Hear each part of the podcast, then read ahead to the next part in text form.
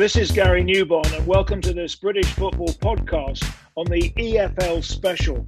My guests are Danny Higginbotham, who had a great career in the EFL. He played for 12 clubs overall, starting at Manchester United, and others included two spells at Stoke. Then we're delighted to welcome Joe Thompson, who had three spells with Rochdale. Uh, we're full of admiration for the way that he twice overcame cancer and uh, delighted to see him looking really well. He, by the way, also started at Manchester United. And then there's Jem Maidment, a former football writer who is a lifetime Arsenal supporter. Welcome, everybody. First of all, let me ask you, Joe, how is your health these days? Really, really well. You know, first and foremost, thank you for having us on, Gary. Um, but yeah, um, three years now into remission for the second time. So, you know, with everything that's going on, it's been uh, quite a hectic time. I, but I think it's really brought forward that health is wealth and that you know with everything that i've been through and overcome i truly truly understand that we'll talk about that a little later but we're full of admiration for that joe and delighted to see you but i would like to know what you're doing these days so a lot of motivational talks um, i do quite a bit of media work as well but a lot of my work up until well march entailed within football working with the league football education and also within corporate and schools. So a lot of it's come to a halt for the meantime, but Zoom has been a wonderful platform to for me to be able to continue my work. Great news. Right, let's go to Danny now. Um, Danny, you're a pundit for newspapers. I heard you on the Sky commentary the other night with the Brentford uh, match. Um, re- really doing well. Um, was it difficult because you well, you we'll talk about Gibraltar later on, mm. but you're a Gibraltar international, which doesn't always qualify you for the yeah. top jobs in, in British television. Was it difficult to break through as a pundit? Um, I think first and foremost, I just wanted to say, Joe, you've been an absolute inspiration, mate. Um, following you on social media and and what have you, I think you've been absolutely fantastic. And you know, to to watch from a distance, it's been it's been unbelievable. And fair play to everything that you're doing that. as well now no, different and, class. And I see that as well. Don't worry about it. Yeah. Um, no, it, it was something that I, I, sort of fell upon it because when I was at Stoke, I think 2011, we got to the FA Cup final and I missed the semi final and the final because I did my cruciate, I think two games before the semi final. And I then started to do a few things because obviously Stoke were in the spotlight getting into, into the FA Cup final and it was something that I enjoyed. But then I was working on my rehab, and then I just really put it to one side. And then it wasn't really probably until towards the end of my career where I just started to get a buzz from doing media more so than I was playing football. So I knew that you know I found something that I wanted to do. And then all, all it is about really is people giving you an, giving you an opportunity, and that's all you can ask. If someone gives you the opportunity, it's up to you then. So yes, I understand the fact of you know a lot of the, the, the top pundits have you know been associated with top clubs, win all, won all the competitions, had all the success. But I still think there is opportunities for players that haven't because they can give the other side of the stories in terms of you know what what goes what goes on in the, the middle of the Premier League towards the bottom or relegation fights in any leagues. And um, you had a lot. Just one before we move on, you had a lot of injuries, didn't you? Looking through your your record in your career. You had quite a few injuries, really. I was I was fortunate, really. I it, it wasn't so much um, that I had a lot of injuries. It was it was a significant injuries that I had when I was 17. I broke my femur, which you know Dave Fevre, who's one of the best physios that I've ever had. He was he yeah. was the head physio at Manchester United at the time, and he'd come from rugby and he'd never seen a, an injury like it before. You know, to to break your femur playing football, and then I had a situation with my back, which I kept playing with, and I had to have an operation um, over that. My actual one of my discs in my in my back popped during a game, which was very very uncomfortable. And then I did my cruciate, so it wasn't it wasn't the amount of injuries that I had. It was more so you know the the length the length that I was out with injuries. But if I look back throughout my career, I think I, I was I, I believe that I was quite fortunate in terms of the injuries. Obviously, until towards the latter stages of my career. Okay, um, moving on to Jem Maidment now. Um, Jem, first of all, I'm sure you'd like to echo your admiration for Joe and his recovery and the model he's set. And secondly, um, two two spells at Stoke for Danny. They didn't really like your team very much, did they, Arsenal? no, I don't know why that is actually. But uh, listen, first of all, Joe, Danny, great to great to have you both on. And yeah, and I just want to echo. I mean, I think Joe, you've you know what, what you've done and what you've achieved since uh, obviously your cancer diagnosis and beating it has been nothing short of extraordinary. So, hats off, mate, big mm. time. Um, and I know you probably don't you don't want what's happened to you to define you, but there's big positives to come out of it about how you've come out the other side and what you're doing now, isn't there? No, hundred percent, and that's you know the message I kind of carry. I do feel like I've got, I was supposed to say, a sense of responsibility to share my story, to help others. But like you say, it's it's a big part of my life, but I wouldn't say it defines my life. Yeah, yeah I do want to come back to that, but Jem, um, what about Stoke and Da- da- Danny, talk to me, mate, because um, I, I, don't have a problem with Stoke personally. However, there is a. I know we've talked about Aaron Ramsey and all that kind of stuff, you know, in the past, but I've never quite understood it myself, mate. But I know my understanding was this goes back 40, 50 years. But I've... yeah, I, I'm I'm not too too aware, obviously, of of previous to when Stoke came into the Premier League. I think one one of the things that, that frustrated a lot of Stoke City supporters, especially the first year or so, I think the first game we played at, at what was the Britannia at the time, we beat Arsenal, and everybody was saying, you know, about how we were a rugby team. You know, Arsene Wenger was was playing off that, and it was Arsenal that had, I think, one or two players sent off in the game. You know, we didn't have any players sent off, and it just sort of went from then. And I think the big thing was was that with Arsene Wenger, like I say, one of the best managers the Premier League's ever seen, but he had a he had an issue with Stoke at the time. You know, he, he said that we were physical and said that you know we didn't play football the right way. But the one thing that Stoke supporters remember from that time was that Sir Alex Ferguson came to the Brit, never complained about the style of football. Chelsea, I can't remember who the manager was at the time, did exactly the same thing. Liverpool, Manchester City, and there was no real complaining. And one of the things I think made Stoke successful, in particular in those the first couple of years in the Premier League, was that we created a siege mentality which was anything like anything that was said about us, especially by someone like Arsene Wenger, it meant that we'd got under his skin a little bit. So we took it as a real compliment, and we used that to galvanise us for for the rest of the season.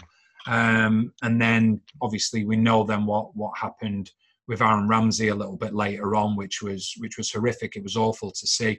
But you know, the first play that's over there was Glenn Whelan, and he didn't leave his side till he went off the pitch. So there's obviously you know the the little bit of rivalry, not as in terms of success, but there, there seems to be a rivalry between Arsenal supporters and Stoke City supporters. But as in terms of the players, there was never there was never issue with us on the pitch or anything like that. We just used it to to fuel us to to actually enable us to stay in the Premier League and, and, and have good finishes. I was going to say, so did, so did, that make you, sorry, but did that make you a bit more determined to beat Arsenal when, was there a bit of an edge in that sense when you played them because of what had been said? No, I, I think the thing that I would always say about Arsenal is that when I look back to the success that they had over the years, they were a team that if you wanted to go toe to toe with them in terms of physicality, you could do that. They would beat you with that, and then they'd go on and beat you. You know, the players they had the likes of Petit, the likes of Vieira, you know, Campbell at the back, certain players, Ray Parlour. You know, I, I've been in plenty of battles with those players that I've just mentioned, but then their quality would come through. But what we felt with the latter stages of, of the Arsenal team, if I want to go probably to 2008, 2009, was that they had some outstanding footballers. But the questions were always going to be could they deal with the physicality? Now, if we came up to the Premier League and decided, right, we're going to go toe to toe with Arsenal, Manchester United, Liverpool, Chelsea, and play the beautiful game, we'd have been down by October. So what we had to do was do something that worked in our favour, and that's what we did. And you know, we didn't. Obviously, we know, like I say, going back with Aaron Ramsey, was a horrific injury. But if you look throughout the seasons, we never, we never really crossed the line. You know, a lot of people have said to me in the past, "Oh, you were a dirty player." I never got sent off in my career. I think I had nine bookings in the whole of my career, which you know, one suspension, which was because of an accumulation of bookings. So sometimes you get, you just get tarnished with this brush and it doesn't ring true. So, like I say, it, it was what it was. It was a rivalry. It was a rivalry rivalry that we that we really enjoyed as well. Yeah, we love um, you really. yeah, actually, to be honest, to, I don't love you, Arsenal. to be honest, uh, to be honest, Stoke Arsenal's Pussycats compare with uh, Arsenal Spurs. But let's move into the EFL and talk about. First of all, we must talk about Wycombe You know, the one thing that's not been said about Wycombe is that it's almost parallel to Burton Albion, who went up from non-league in the 90s to nobody said this to the championship. They have come down to League One. Mm. But if you look at Wycombe Wanderers, everybody, in 1990, they were formed in 1887. In 1992, Martin O'Neill won the playoff in the conference to take them for the first time into the Football League, which is now known as the EFL. And here they are, relatively short time later, with the longest serving manager, Gareth Ainsworth, in the championship. I mean, let's start with you, Joe. Uh, what an achievement that is.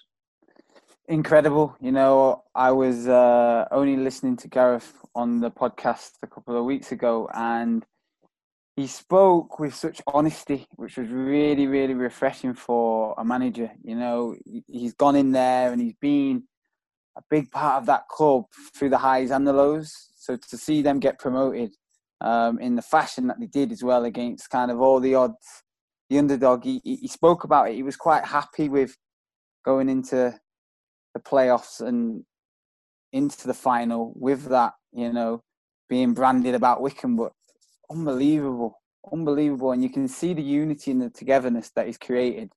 You know, big characters like Akinfenwa and Bloomfield. And I would say I've been fortunate enough to play against these players. Um, so I understand the impact that some of these players can have in a game, even like Joe Jacobson. Wonderful left foot, left foot. I've come against him many and many times, many a duel. And Wycombe's always been a tough place to play. Um, so credit to him. Yes, and Jem, um, do you think they'll stay in the championship? I think they will, but uh, the attitude is everything. What do you think? Well, let's start at the beginning. What did, what did Gareth say last week that they only had nine players at pre-season training for the first? I mean, let's just. They were favourites to be relegated. Favourites to be relegated. Yeah, I think what Rochdale, maybe Morecambe have got, you know, smaller budgets. Maybe I don't know, but there can't be many more. Um, will they stay up? Who knows? It's going to be a huge summer for Gaff to, to you know, he's, he's got a lot of players to buy in. I mean, I, I just have to say, though, you know, for me, this for me is the moment of the season. I know Liverpool, there's two ex Man United players on this. There's not going to be much love lost for, uh, for Liverpool, but you know, Liverpool's a great achievement, 30 year wait and all the rest of it. But this, I think, the Wycombe thing is the story of the season for me because it's amazing. It was just such a shame to see it in an empty Wembley um, you know, real a real gutter for them. Um, and you know, and obviously, I think the moment of the season was Bayo's interview at the end, which I must have watched ten times since then. Will they stay up? It's going to be tough for them, but look, you know, they've got a chance. They've got an absolute chance. And the one thing that Joe just said there is that unity they've got. It's it just it's tangible. You know, you can feel it, you can taste it, and um, you know, I'm sure that will have them in good stead anyway. Dan, Danny, um, when I look at Sheffield United, who were favourites to go down this season. When I look at Wycombe, who are favourites to go down from their division this season, I think it's about time we accepted that if you've got good managers who you stick by, you've got a chance of surprising people in football. I, I, think one of the biggest crimes in British football, English football, is the way that these chairmen just lose patience so mm. quickly. I mean, Sheffield United, I think, I think if memory's not playing trick, because it's been such a long season, this, I think they didn't start great, did they? Am I right, Sheffield yeah, United? They, their, their away form, their away form was absolutely brilliant. It was the home form that, that, that they couldn't yeah. get going. But I think when you're talking about time, I think the prime example is probably one of the one of the best performing teams at the moment in the Premier League, which is Southampton. You look at Hasenhüttl, yeah. you know, nine 0 by by Leicester at home, everybody's thinking, oh, well, that's going to be the end of him. No, it wasn't. It was the turning point. It was the reset button. And that's exactly what they did. But as in terms of Sheffield United, when you look at, you know, you talk about Sheffield United, I was asked the question when they got promoted, would they stay up? And and I, I said straight away that there wouldn't be an issue and they did, did stay up because of the togetherness. But not just that, the style. The style's incredible. I call it organised chaos. And the one thing that I love about Chris Wilder is that you know, I was fortunate enough to cover a few of a few of their games in League One, and then covered a lot of them in the Championship. He's not changed anything. You know, okay, in the in League One in the Championship, he played like a three-four-one-two, and now it's more of a three-five-two because they're not dominating possession as much. But they haven't changed. And if you look at the players, and this is where I think people get people get, get carried away, and they say, well, okay, well they haven't got this player, they haven't got that player. Togetherness and the unity of a dressing room and the collective is so much more important than individuals. because as an individual you can have an you can have an outstanding individual in the team but that's not going to make the team good. What's going to make the team good and what's going to make the team tick? Unless you know you have these world class players like a, a, Messi or Ronaldo. But you know for all intents and purposes it, it's the togetherness that that enables teams to to to solidify themselves and to and to surprise teams as well. Because if you go back last season when Fulham got promoted obviously they're trying to get promoted again now.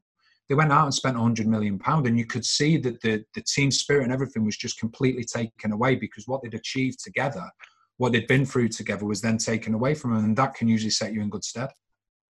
So what about Wycombe you think they'll stay in the championship? I think i think they've got a they've got a really good chance to do it because i think what what we're seeing now is the championship is evolving all the time.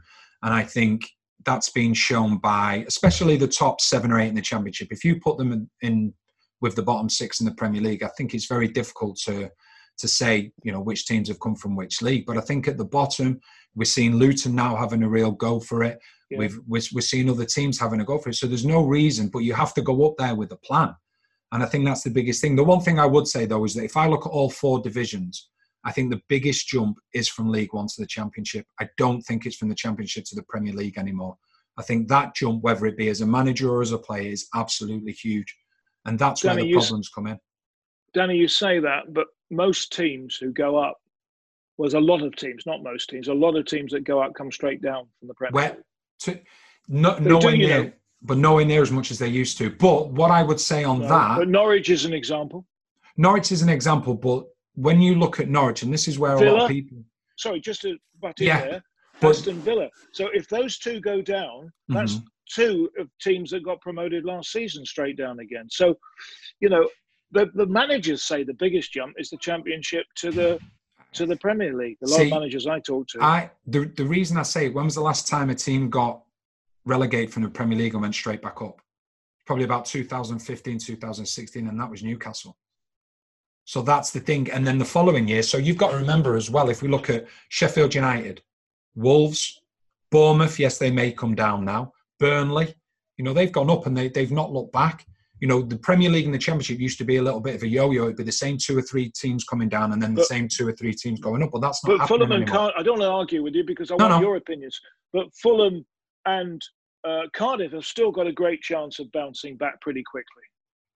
They they have, but the the chances are few and far between. And what I would say about Fulham is when they got promoted, instead of building on what they had, they ripped the team up. They completely ripped the team up, and that's what that, that's what that's what made it very difficult for them to have a chance now. They would have stood a better chance of staying in the Premier League if they'd have stuck with the same players that got them promoted. Actually, I told a fib there. I do like arguing. Uh, so let me move on. Debating. Let me move on to Joe. Come on, Joe. Leeds West Brom. Are West Brom going to blow it? Um, Brentford I'm going to ask about Brentford to Danny in a moment uh, and to Jem because they have come out of the, uh, the the lockdown better than any other team in the championship at the moment. They they are flying, but Leeds look as if they're going to do it. Do you think West Brom will do it, Joe? From what you've seen.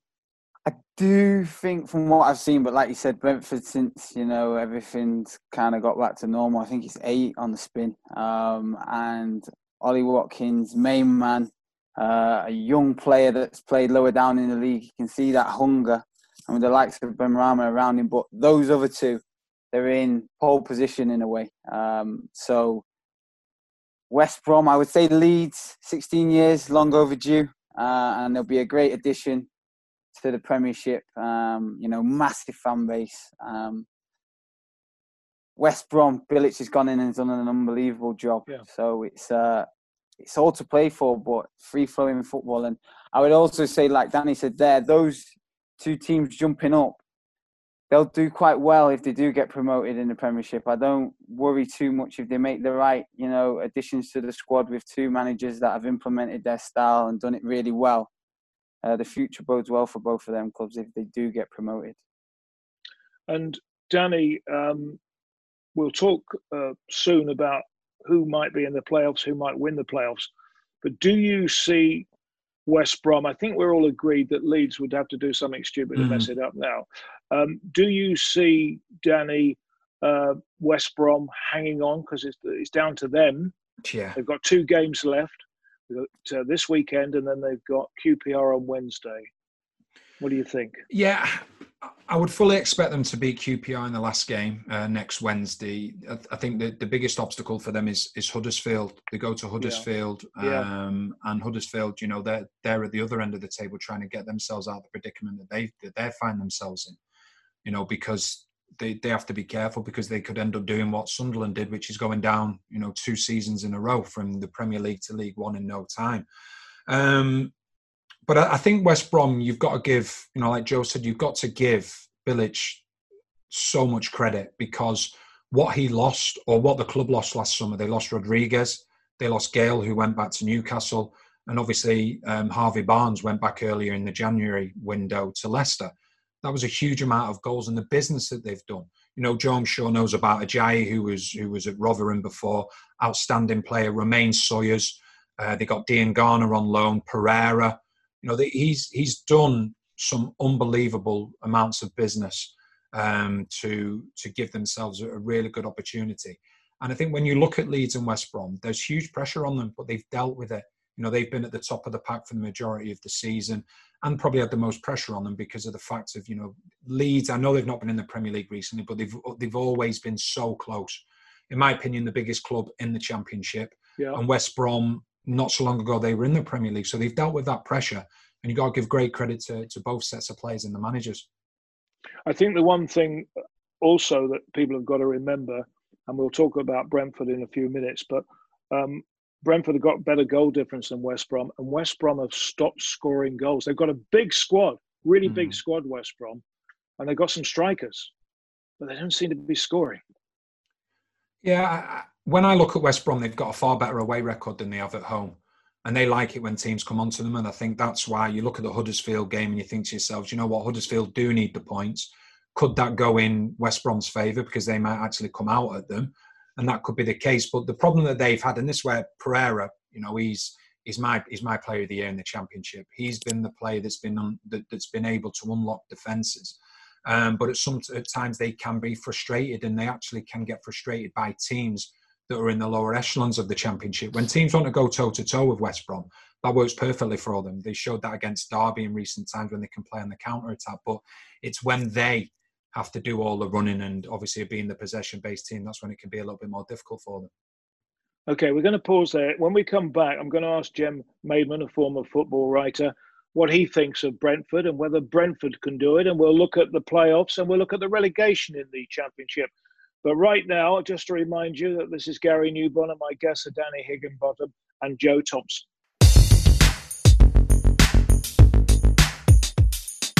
Starting with you, Jem. Brentford, will they do it? And that goal difference is very might be very important. On the other hand, it's still in Leeds and West Brom's hands with two matches to go. Well, you just made the point there. It's still in Leeds and West Brom's hands. But having said all that, you know the momentum. There is huge momentum with Brentford at the moment. Is it eight eight wins on the trot now? Um, and so. it's it's very easy to forget as well. They lost Neal Maupay at the beginning of the season, which was a big loss for them, or, or perceived to be a big loss for them at the time. Uh, and I think that maybe one or two people thought, okay, they've had they've had a good run, um, and and that's and that's the end of that. But it's not been.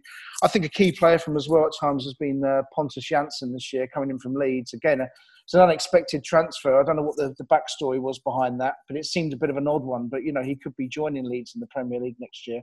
I think that they. I think that at the moment, the momentum, the swagger they've got and that's the thing with Brentford. They are very, very easy on the eye. And you can see 11 players out there um, who who enjoy themselves as well.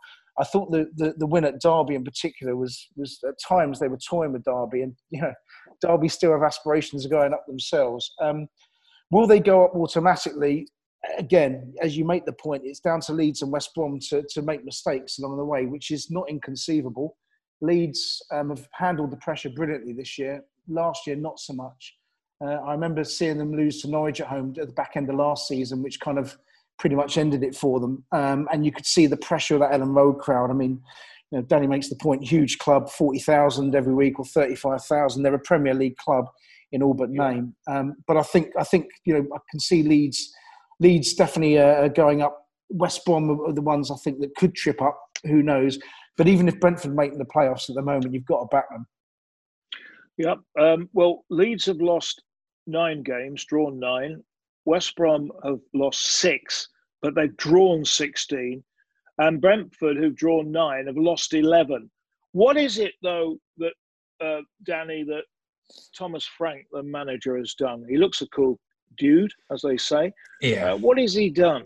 Well, I think one of the things everybody, when they talk about Brentford, you talk about the BMW. You know, you talk about the front three: um, Benrahma, Watkins, and Mbeumo. But if you speak to Thomas Frank, he will tell you that the reason they are where they are is because of the defensive side of the of their team. So I know there's two games left now, but they've conceded 38 less, 38 less than last yeah. season, which is quite incredible. And you know, as as quite rightly stated, you know, Pontus Jansson, he's been the key to it. Because the one thing with Brentford, even if you look at them over recent seasons, they've always been pleasing on the eye. They've always been pleasing on the eye, but they could concede goals. But what they've got in Jansson is a player who's a leader. They've got Pinnock, who was playing non league football three years ago. He's his centre back partner. They brought Raya in from Blackburn, who's been absolutely magnificent. Norgaard, who's coming as well, who's a defensive midfielder. So, what you've got within that unit at the back in the defensive midfield, that means that the front three players and the other two midfielders can go and join in and express themselves. But they're playing with, with a real freedom. There's there's no way near as much pressure on them that's on West Brom and, and is on Leeds. The only pressure that's on them is a pressure from from within. And when you speak to Thomas Frank, one of the things he says, he says whether we make whether we go into the playoffs or whether we go up automatically, it's all about momentum. So we want to win every game. And if they if it is the playoffs for them, in my opinion, they'll go up because they're they're the best performing team in the league at this moment. Yes, I, I, agree with you. We have seen top teams slip up in playoffs, of course, but but on paper, you're absolutely right. Uh, coming to you, Joe. Um, look, Brentford, if they don't make automatic, will make the playoffs, as will Fulham. So that leaves two other spaces. We've got Nottingham Forest on 70 points, Cardiff on 67. They're in the position at the moment for the playoffs. Then you've got Millwall, who've been a bit flaky lately, with 65 points, Swansea with 64, and Preston, uh, who didn't make it the other night against Brentford, with 62.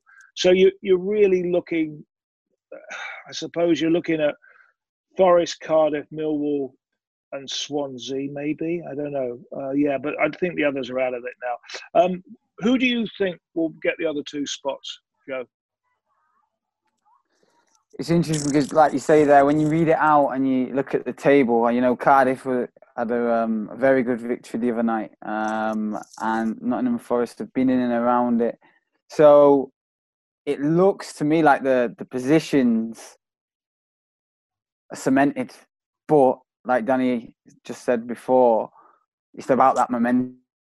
You know, anything can happen in the playoffs. I've been on the receiving end twice. I've been beaten in the playoffs, and it and it literally was because we didn't have the momentum. We didn't have that feel good factor going in to the playoffs. Um, and you've seen with what Wycombe have done over the last couple of weeks. Having that momentum is huge, and Brentford seem to have it. So I can't look past the fact that Brentford should, and on form and on paper, go up.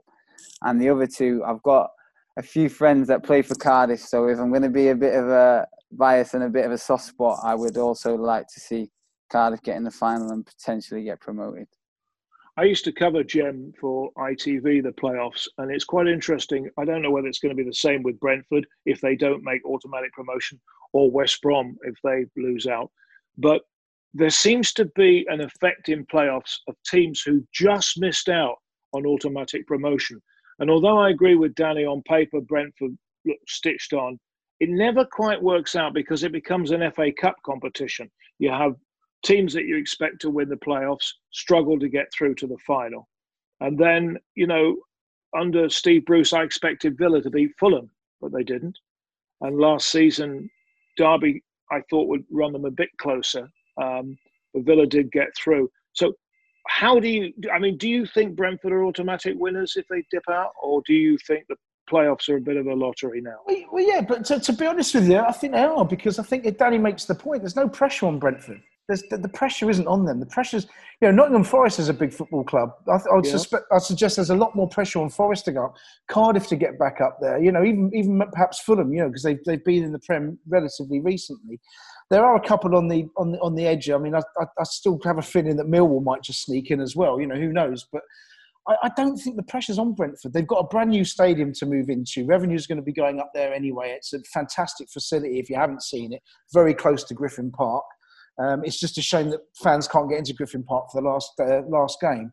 Um, but you know, I, I don't think the pressure's on Brentford, and I think that's going to tell. And if you if, if you couple that with the momentum that they currently have at the moment, I, I I wouldn't say they're nailed on. There's no such thing as nailed on, but I would be backing them heavily if I, think, I was a if I was a betting man, which I'm not. I hasten to add, but you know, I think one one of the things that stands out, one of the things that stands out, and we haven't really discussed it, is if you look at certain teams in the championship, especially teams that are you know looking to get into the playoffs, fans are going to have a huge effect a massive effect because if you look at Millwall, we all know what it's like going to going to Millwall's ground. If that if that's packed, you know, there's not many teams coming away from there with anything. You know, recently we saw Sibley go there with Derby and get a hat trick. You know, I think he's a wonderful player. He wouldn't have got a hat trick if that Millwall stadium was full. There's no doubt about it. And when you when, when you go back 12 months as well, I did the the the playoff between Derby and Leeds, and the second leg, Leeds took the lead and you're thinking, right, it's all over. But then you could start to feel the nerves around the supporters. That transmitted to the players.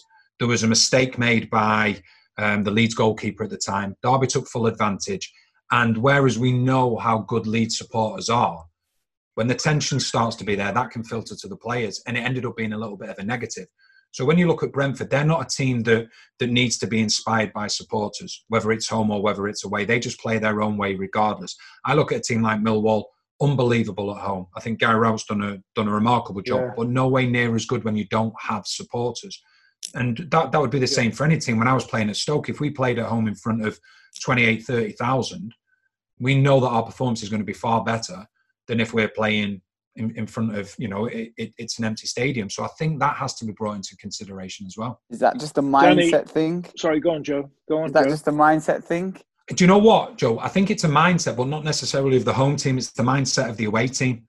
Right. Because, okay. Yeah. Because we used to speak to some some lads after they'd been to Stoke, and they were like, "We just wanted to get in, get out, and just just get it done."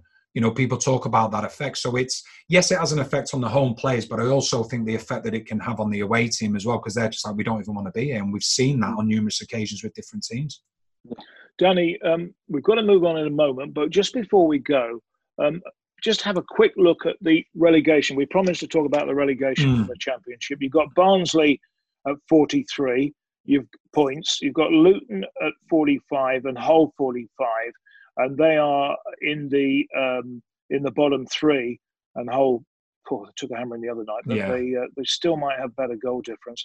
And then you've got Charlton two points ahead with Lee Bowyer, who's strongly linked with the Birmingham City job. Uh, Huddersfield with 48, who play West Brom on Friday, as we've mentioned, and Birmingham, who are not out of it, I promise you. They're not doing very well, Birmingham, with 50 points, and Middlesbrough looks safe, also on 50, but they've got Neil Warnock driving them on. Which three teams, in your opinion, will go down? Well, I, f- I fear for Hull. I really do fear for Hull. New Year's Day, they were a point behind the playoffs. Uh, then they lost Bowen and, and, and Grosicki, who are were, were huge plays for them to play on the counter attack. So they've lost them. And what happens is, and I'm sure Joe would say the same thing, is that when you lose your best players, you start to question which direction the club's going in. And I think that's what's happened with the players. They're in free fall. Luton, they've had a resurgence. Nathan Jones going back to his, you know, pre- previous club before he went to Stoke. They've got a great opportunity of getting out of it. I think it's going to be, I think it's going to be Barnsley, Hull, and then one other. Charlton took a real blow the other day against Birmingham. You know, they conceded in the last minute, and that would have good as got them out of it. So it's it's a difficult one. I just think I think Barnsley Hull. Then I think you're looking at. I think Birmingham are okay. If they'd have started this, you know, if there was another two or three games left, I'd be really fearful for them. But I think it's between for that third place. I'm looking at Luton, Charlton, and Huddersfield because I think Middlesbrough have got enough to get out of it. Okay, we'll move on. Joe, yes. we talked at the beginning of the podcast about the cancer. Uh-huh. It's been a remarkable story, and I would like to ask you about it. In in 2013, you were diagnosed with Hodgkin lymphoma, um, and then you had a lot of chemo, um, and then it came back in 2014 after you conquered it the first time. How did you conquer it both times, and what risk do you feel now? Ooh, good question. How do you conquer it? Um, There's no Regular right or wrong. checks. Yeah, there's no wrong and right answer. You know, I'm a big believer in um, peace of mind and doing what you feel is uh, best for you. Uh, so the first time round, young, had a young family. Like I I was only 22, nearly 23. I'd fundamentally been very, very unwell for a long time. Um, the doctor told me I probably had it for two to three years. So that was quite a shock to take once he initially diagnosed and explained what it was. Um, and it was a cancer of my immune system. So I then started to look at a lot of the symptoms and I was ticking a lot of the boxes. Just unbeknown to me, I put a lot of it down to young dad, um, you know, those sleepless nights, uh, just the intensity of professional football. So I was putting a lot of the tiredness down to training and games. Um, but then the telltale sign really was some lumps popped up in the left hand side of my neck, and that's when I immediately uh, and thankfully for for myself and my family went and spoke to the club doctor. And within the space of four days, um, I'd gone for some scans and was sat across the table from a specialist and was diagnosed with Hodgkin's lymphoma. Uh, my initial reaction was very much what I would say of any young man, any young athlete. Right. So what's the what's the solution? Um, he told me six months worth of chemotherapy on a young oncology unit. So I was going to have to have treatment up in Manchester at um, the Christie's, and I was going to have to be on a ward with children at times. So it was quite tough mentally to get through that because physically I was able to deal with the treatment quite well. I would have it every two weeks. And I just looked at it as 12 rounds, a boxer, and we're going to go the whole hog, the whole distance, and I'm going to knock it out in the end. Um, and I did that and I was put into remission. But the second time round, for it to be three years on, you kind of feel like you're out the woods. You know, two years is a big marker for anybody that's suffered from cancer and, you know, gotten over it. And it's a big marker for doctors as well. So the second diagnosis was far, far worse. Um, and the problem was that I, I knew what the chemotherapy entailed, uh, and I wasn't feeling unwell at all. It was just one tumor on my chest, whereas the first time round was large watermelon-sized masses, and I was riddled. Um, but that was the gutting feeling. And when I spoke to the doctor and said, like, can we not do an operation and take it out? Uh, he said, you know, we can't do it because it's too close to your heart, and we paint this room red.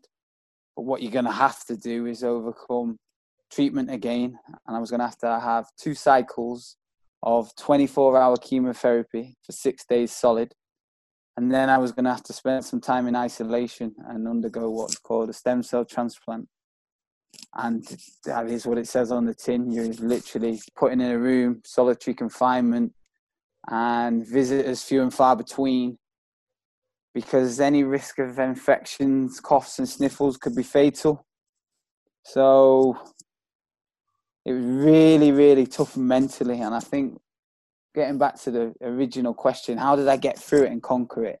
I surrounded myself with, you know, positive people and um, people that were going to keep me going because I'll go and do talks now for, you know, various places and get standing ovations and be called an inspiration my nearest and dearest are the, the real soldiers. They've kept me going in some real dark times.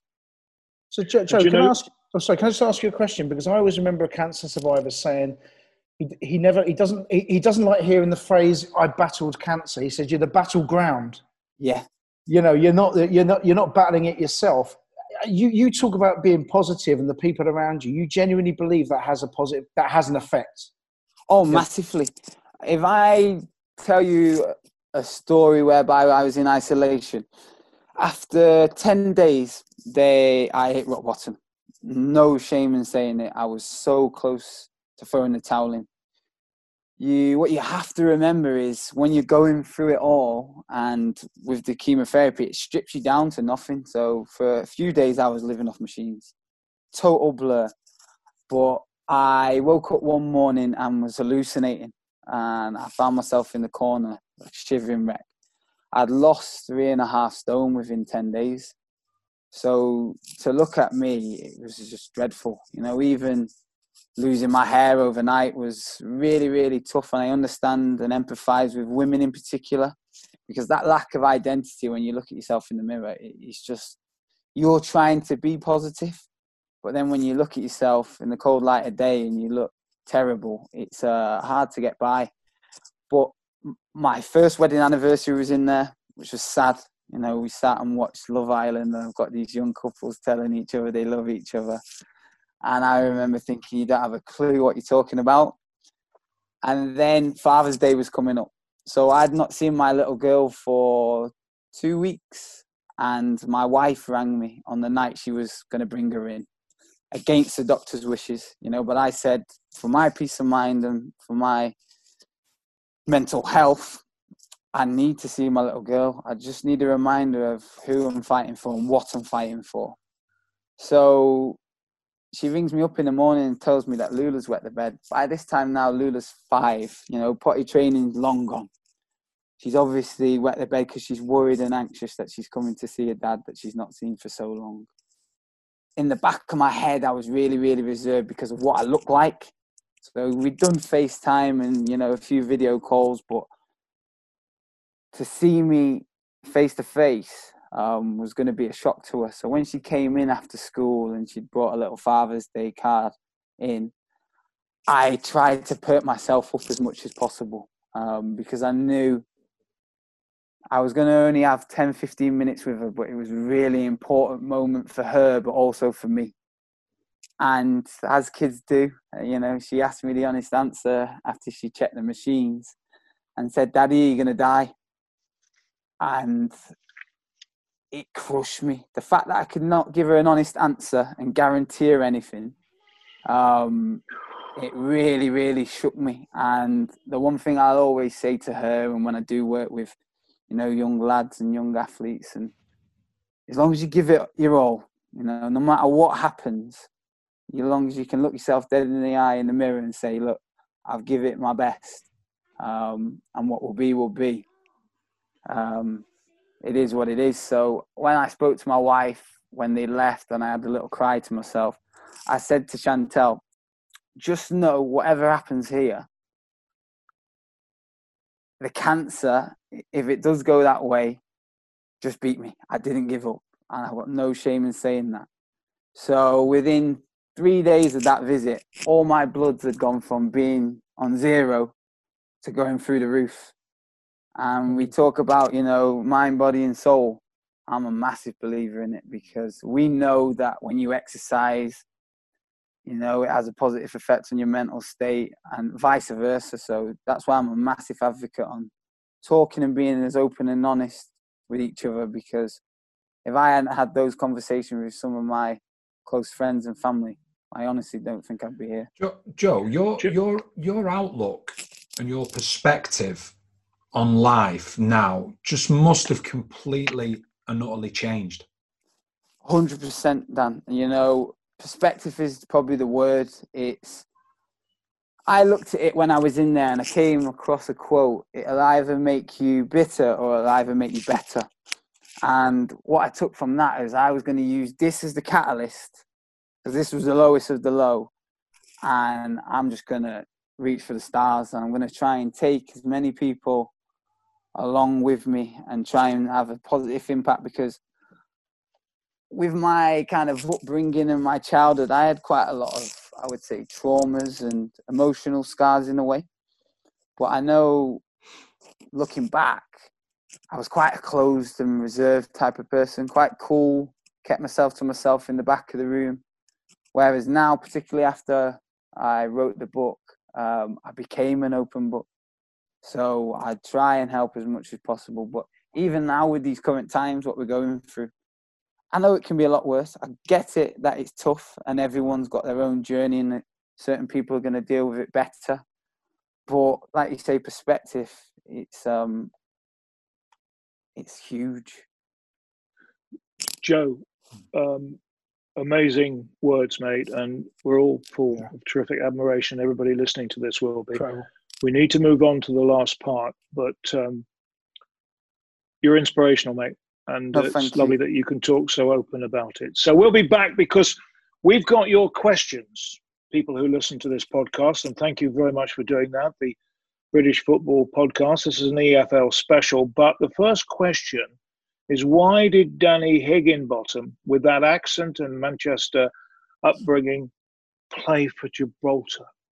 Gibraltar. Am I reading this right? Yes, he played for Gibraltar. we'll find out why.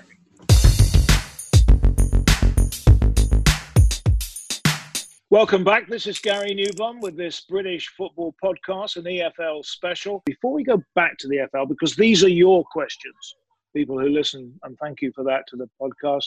Danny Higginbotham had three caps for Gibraltar. Now, Gibraltar, have I got that right? Gibraltar. Yeah, well, I, wasn't good enough to play for England or Spain, so you know I had to go. I had to go for third, for third best. Um, no, my, my fair enough, Danny. Fair yeah, enough. that's that. That's my excuse. Um, no, my mum. My mum is, um, you know, my well, my grandma, sorry, is Gibraltarian. Uh, my mum's full Spanish, and it came about from that. So basically, I was asked on numerous occasions, or you know, asked if I would be interested when I was at Stoke. But the problem at the time was that Gibraltar wasn't recognised by UEFA. So it would just be finances for them that, that just wouldn't be viable, wouldn't be possible, and wouldn't make any sense.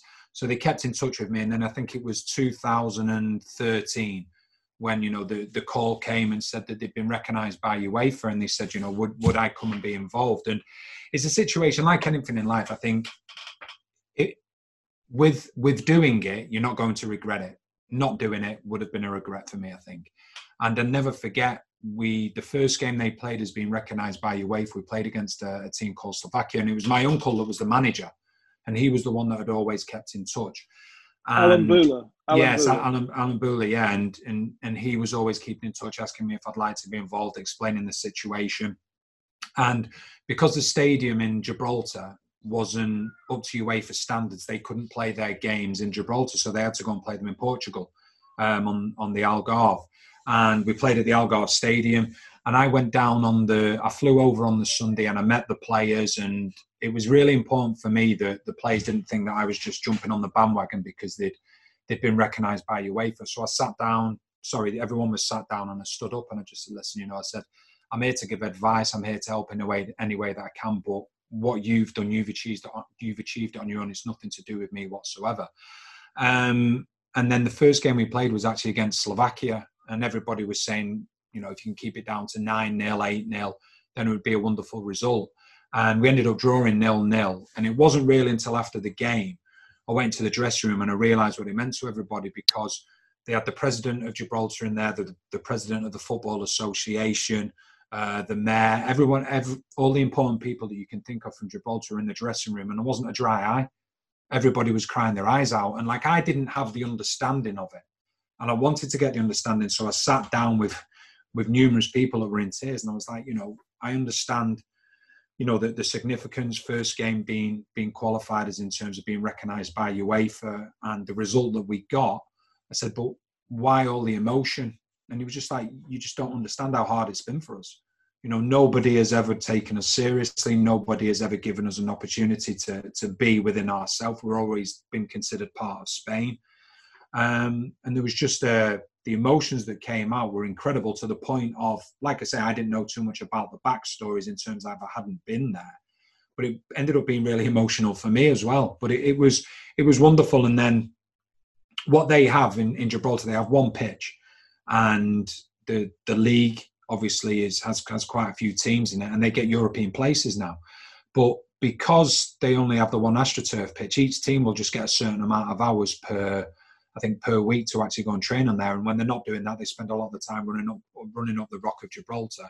And for that game before we played um, Slovakia, one of the things that made it really hit home for me, we went for a walk the day before the game, and all the players were, were adamant that they needed a sports shop and you know, I was speaking to the manager. The manager would come and you know ask me a few questions, and I just said to I said to lads, I said, why why does everybody need a sports shop? I said, they brought the training gear, they brought everything that we need, and he just said to us, he said, eighty percent of us have never played on grass before, Gosh. so we need So we need football boots that, that are capable to, to play on, on normal grasses in terms of having studs, because all they'd been used to, all they'd ever ever played one was was at the, at the small stadium in Gibraltar, which had always been AstroTurf.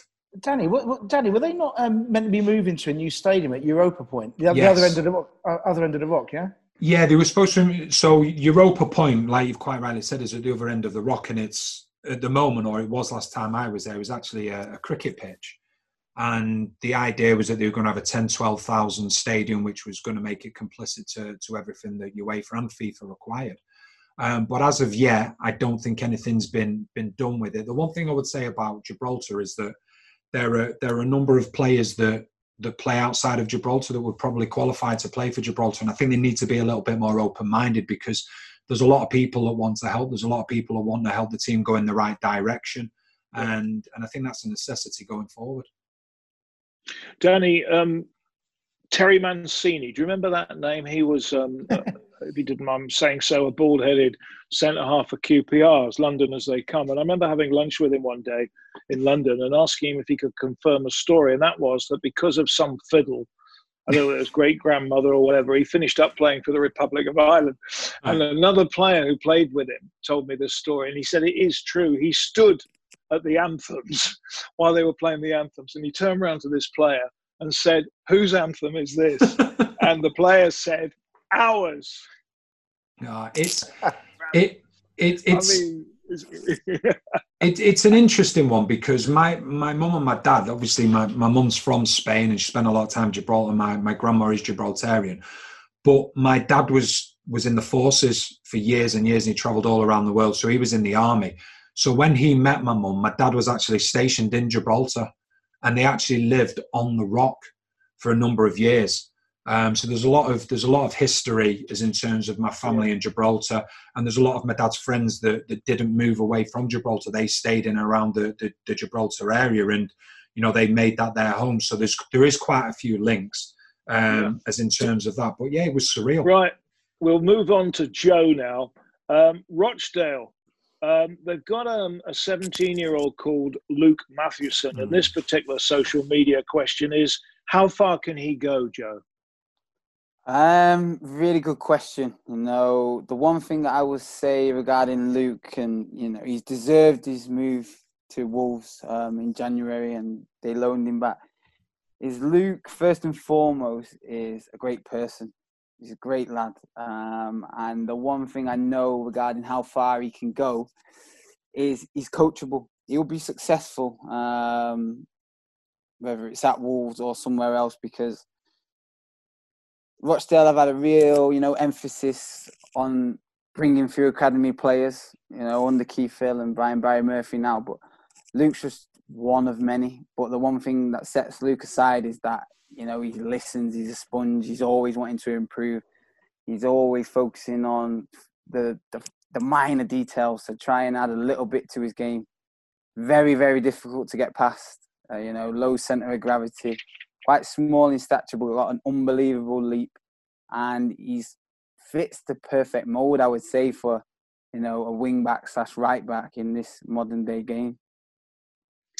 Great. Well, let's go back to Danny because the next question, and I'll remind, well, I'll say the question, then I'll just remind everybody who you played for. What's the best? and I'll be coming to you about this as well, Joe. What's the Yes. best atmosphere in a dressing room that you've experienced and why? That's the question. Just to remind everybody that Danny played for uh, Manchester United, Antwerp on loan, Derby, Southampton, Stoke twice, Sunderland, Sheffield United, Chester, and Altrincham. So, first of all, Danny, what was the best?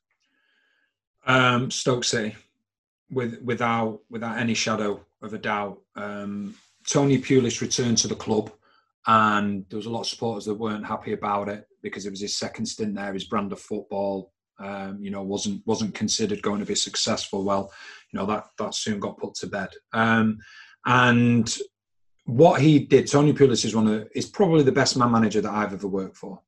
You know, he will say things to you that you know aren't true, but it makes you think because he's actually thinking those things. Um, and he's so good at it. And what he did was that he wanted to sign good players, but it was most important that they were good characters.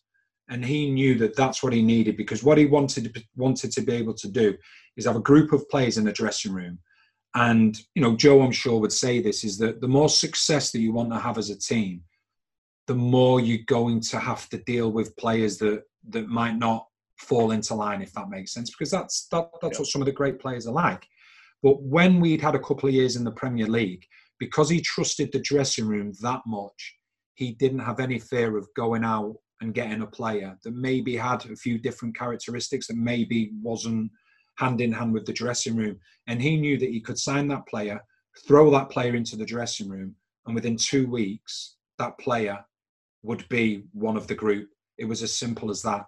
So that's what he did. It was so important that they had good players, but the most important thing was was the dressing room. We would we'd we'd start training at half ten. We'd be finished by twelve o'clock.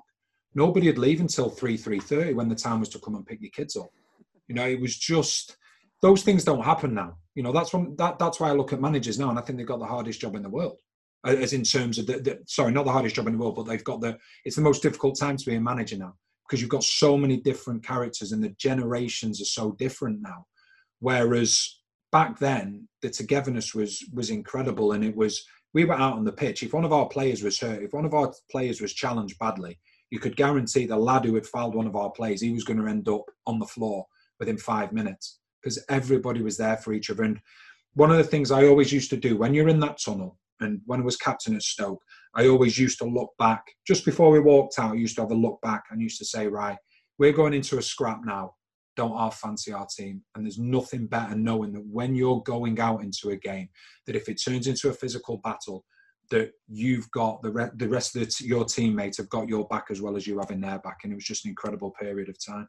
Yeah, the fans love that as well, don't they? The fans love that as well, though, don't they? They can they, see it. Yeah, go on, John. They can see it. It's authentic, you know, and I'm really glad you pointed that out, Jem, because when I've been in a successful team, they can see it the other way as well. When everyone's doing their own things, and it's um, you know, I'm all right, over to you. Um, but like you say there, the tunnel is not quite what it used to be. You, you know, they some games used to be won and lost in the tunnel, and I was really fortunate that when I first broke into professional football, I was at the back end of, I would say, the older pros. Um, and some of the things that they taught me uh, that I would then try and implement into the younger generation because you rightly said anytime you look back at like games or someone got fouled, I would always point out, well, why didn't you run over and say something? Why was you looking over there, not getting involved and showing the opposition we're together through the good mm. times and the bad. You know, you kick one of us, you kick us all. Um, so it's fascinating, and it's. I've gone into uh, doing a master's degree out of um, Media City up in Manchester, and it's all about personal leadership. And Tony Pulis is a question that I really want to ask you: What was so special about him? He he was he, he, was a manager that could that could make you feel six foot tall. So I'll give you one instance, right? And it was never, ever, ever true, right? It was never true. But he came up to me one day. We just played, we were either leading up to play Chelsea or we just played Chelsea, right? And he said to me, he went, you know, right at this moment, he said, I'd rather have you in my team than Ashley Cole. And I just started laughing at him. We both knew that it was a ridiculous statement. We both knew that it was like a pathetic statement. And I was just like, Gavin, listen, uh, you know, I don't know I don't know what's going on, but you know, it's not it's not the right statement. But just the fact of like things that would go through his head. He knew that he knew that I knew that that I didn't believe it. But just the fact of him to say something like that. To drop it in. Yeah, just to drop it in. But he was he was incredible like that. But what he would do as well, he would he would get you doing ridiculous things. So pre-season was the character building side of things. So when you look at things and it's like, right, okay, we go on heart monitors, we go on um, going into the red zones. On us, it was the first player to be sick. When, when the first player was sick, the gaffer would look and he'd go, okay, all right, that's had enough. He'd have a little bit of a chuckle and walk off. And then he'd find, he'd find the highest like mountains or whatever. We'd run up them one day and then we'd cycle up them the next day. And we would give the coaching staff dog's abuse. Yeah. What it did, he didn't care about it. He knew there was other things that we needed to do. But what it did, all of a sudden, someone's running up the hill next to me and they're struggling or I'm struggling, my teammates looking at me going, You've got this. You've mm-hmm. got this. Come on, we'll do this together. And then when times get tough, when the season gets going, you revert back to that and you remember all of these things.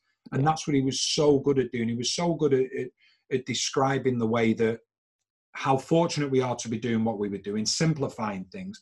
But even like going to, if we were traveling to to an away game and we hadn't had time to train in the morning, you'd go and find a random field.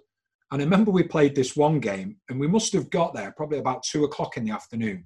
And we were doing shape and we ended up like with, I think we had a seven aside or eight aside at the end. But none of the coaches could keep up with the score because you couldn't see one of the goals because it was too foggy so balls are just going over, and we were sent into the brook to go and get the balls. But it, it was it was wonderful, and it just brought this togetherness, and it, it, it just got us a long way, and, and enabled us to to solidify in the Premier League as well.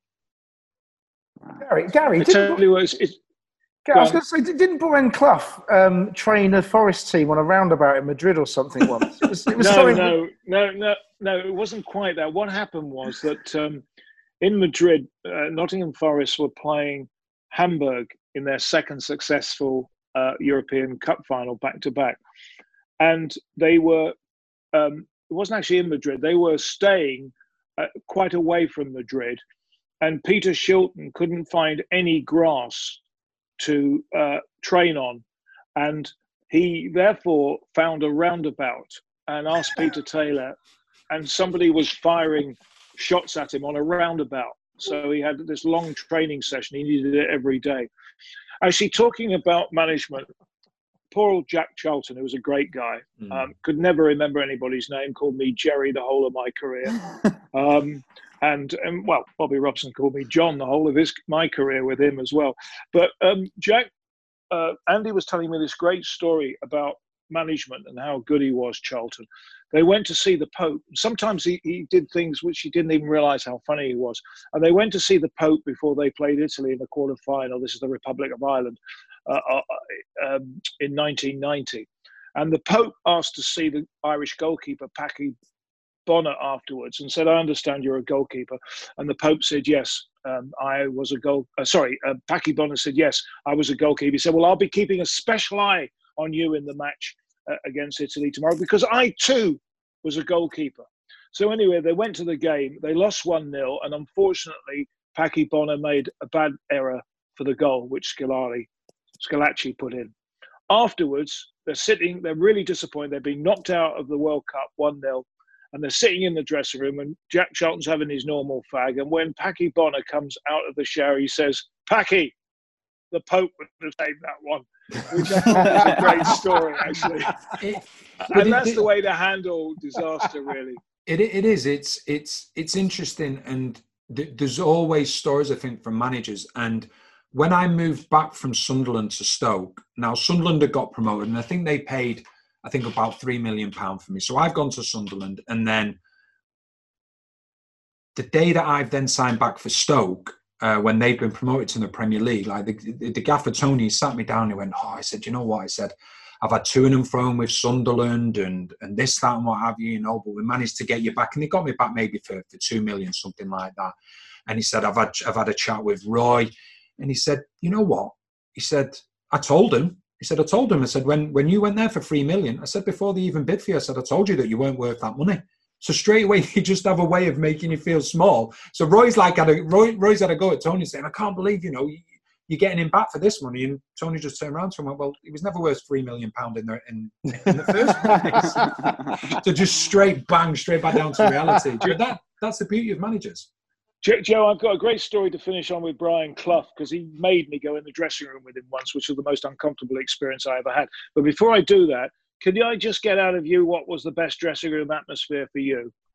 Um, I could be selfish and say like the, the last day of the season when I scored the winner against Charlton. Yeah, do Go that. For it. Go for it. oh, but as a changing room, like that was special in a different sense, whereby those lads, when I'd gone in probably eight or nine months prior to scoring that goal, I'd been with me. You know, I'd gone in nine stone, baggy kit, all the lads when I walked in the gym come and give me some little dumbbells and said like, JT, we got some work to do. And again, the elephant was out the room, um, and I was like, you know what? Yeah. So to be able to give that gift back and you know ensure everyone's survival and make sure everyone's sorted for the next one or two years was unbelievable. But I would have to say early on in my Rochdale career when we got promoted, uh, we got beat twice on the bounce in the playoffs, and we went again for the third year. And I felt like I'd never left them because we'd had probably two or three weeks every season away from each other, and it was just the same voice, you know, manager again barking the orders. So for us to get promoted after the two losses in the playoff was probably the best changing room for me. Inside in in my long career of psychology was Brian Clough and Peter Taylor, and I used to go in their office for a match because I was sort of all Cloughie interviews apart from Brian Moore, and Cloughie said uh, they were having a problem with a great winger called John Robertson who'd hit bad form. He was overweight. He smoked like hell. I, I don't really remember this name, Joe, but John Robertson was a fabulous left winger, right, Scottish okay. guy. And they were wondering how to do with it. And they called me in and they discussed this tactic about how Cloughie would attack him and Peter Taylor would s- stick up for him. It's just before a match that I'm televising. I'm feeling uncomfortable because Cloughie says, "Hey, by the way, you're coming with us because you you might learn something about our game." And I said, "I can't dressing room. It's not fair." And I went. They dragged me down there, and I went in there, and I felt so uncomfortable. The players hated me being in there. I understood that. And Cloughie went up to Roberts and said, "Hey, Fatty, I know what you're doing. You're fagging it. You're drinking." And, and it's showing in your play. And if it wasn't for my mate here, Peter Taylor, you wouldn't be in the team. And they all looked shocked. And Taylor said, Very unfair, Peter, very unfair. He's, a, he's our best player. And not at the moment, he's not. And look at the size of him. He, he shouldn't be in the team. And, and they're doing all this. Anyway, to cut a long story short, who was the man of the match? John mm, Robertson. John Robertson. And these guys, yeah, these these guys were the greatest team. I don't know whether they could do it with modern players. He certainly Cloughie couldn't handle agents, but that was incredible. And what they achieved at Nottingham Forest was somebody said earlier, I think it might have been Danny, they're a big club. They're not actually a big club. They're a, a medium sized club made big by Brian Clough. Yeah. And it was remarkable what they did. Jim, anyway, Smith. Jim Smith was the same. You know, the late great Jim Smith. I had him at the early parts of his career, and yes. you know, they, they are characters that are missed greatly in the game now. Ron Atkinson, another one. Mm. I mean, there was so many, so many. He he called him the bald eagle, and, and yeah. I was with I was with him one day, and, and Jim Smith arrived. We were going out for lunch, and he said, "The Eagles landed." You know, it was we had so many laughs. That's great. I tell you what, uh, uh, apart, I'm just trying to think who is funny in the game. I think the game has got so serious and so full of money. Pressure. That a, yeah, yeah, that's exactly. No one, the, the nearest thing to Clough is Jurgen Klopp and Phil Thompson, oh, no, it wasn't Phil Thompson, somebody else told me the other day, the thing about Klopp is that he gets it. He gets what the media want. He gets what the public want. He gets what Liverpool's all about, what the city's about. Mm. And and you know, I think he's what he's achieved is is magnificent. Let's have a final word about the EFL. How strong is the EFL, do you think? Starting with you, Danny obviously before all this had happened, I think it was I think it was the third the third most watched league in the world behind the Premier League and then the Bundesliga. Um, you know how many how many leagues in the world? I know obviously it's not been this year, but how many leagues in the world do you have two European Cup winners playing each other, which is what they had last season? You know, Aston Villa playing Nottingham Forest. You've got huge clubs, and you've got Bielsa, and Bielsa, you know, he'll be a welcome addition to the Premier League, but he came into the Championship, and you know, you look at the amount of managers, your Guardiola, your Pochettinos, your Simeones, that all absolutely love and you know worship to a certain extent what Bielsa's done in the game. So, you know, I think it's in great stead, and hopefully, it comes out of this situation that we find ourselves in quite healthy. And Joe, no, I have to agree. You know, just we just want to get back to normal as soon as yeah. possible. The quicker we can get some fans back in the grounds and get that atmosphere and you know create that real feel good factor again, the better. What it is, it's um terrific league, a relentless league. Um, but long may it continue. Absolutely, Jem. The last word with you, sir. I think it's an extraordinary um, league. I think particularly the championship. It's it's so competitive. It's so compelling. You can't take your eye off it. And um, and look, you know, one day, not too far off, we'll all be able to go back and into the mm. stadiums mm. and see our teams again. It will happen, guys. Just hang in there, you know. 100%. Well, thank you, everybody. Well, um, thank you for joining us for this British football podcast on the EFL special. Uh, longer than usual because I'm sure you'll have found the guests as fascinating as myself. Really good talkers. Danny Higginbotham, who's now a very successful co-commentator on Sky Sports. Joe Thompson with an inspirational story about his comeback from two bouts of cancer during his days as a professional footballer. And Jem Maidment, a really experienced former football writer who always has a good opinion on all the subjects. So thanks for being with us. Spread the word. We'll be back soon. So thank you for now.